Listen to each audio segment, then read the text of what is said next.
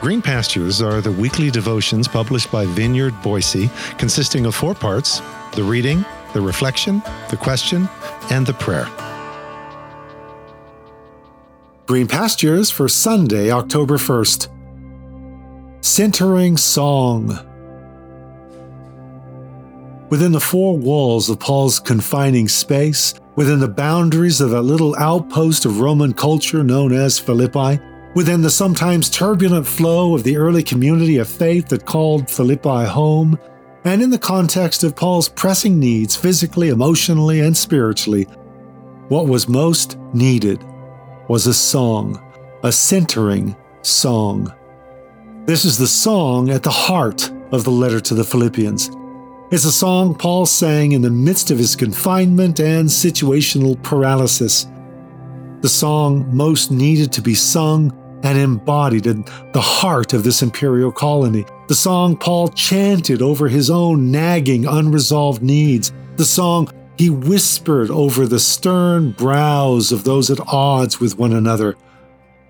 That centering song, the Christ hymn of Philippians chapter 2, verses 6 through 11.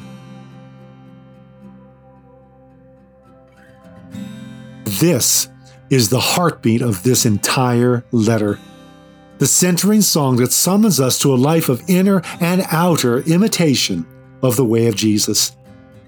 So we will conclude each week's Philippians musings here with this song, this centering song, as we're challenged to make it our own centering song within the often congested and confining space of our own culture and times within the echoes of our own nagging needs, and in the midst of our own heated debates and divisions and hostilities and feuds, of which we have not a little. Each week, we conclude with a Christ hymn of Philippians chapter 2 verses 6 through 11 from a different translation as we are challenged to make it our own and in so doing to not only sing it as we put it to music but to live it as we bring it to life. Hear the song. Though he was God, he did not think of equality with God as something to cling to. Instead, he gave up his divine privileges. He took the humble position of a slave and was born as a human being.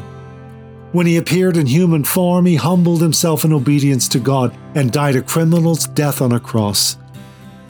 Therefore, God elevated him to the place of highest honor and gave him the name above all other names, that at the name of Jesus every knee should bow in heaven and on earth and under the earth, and every tongue declare that Jesus Christ is Lord to the glory of God the Father.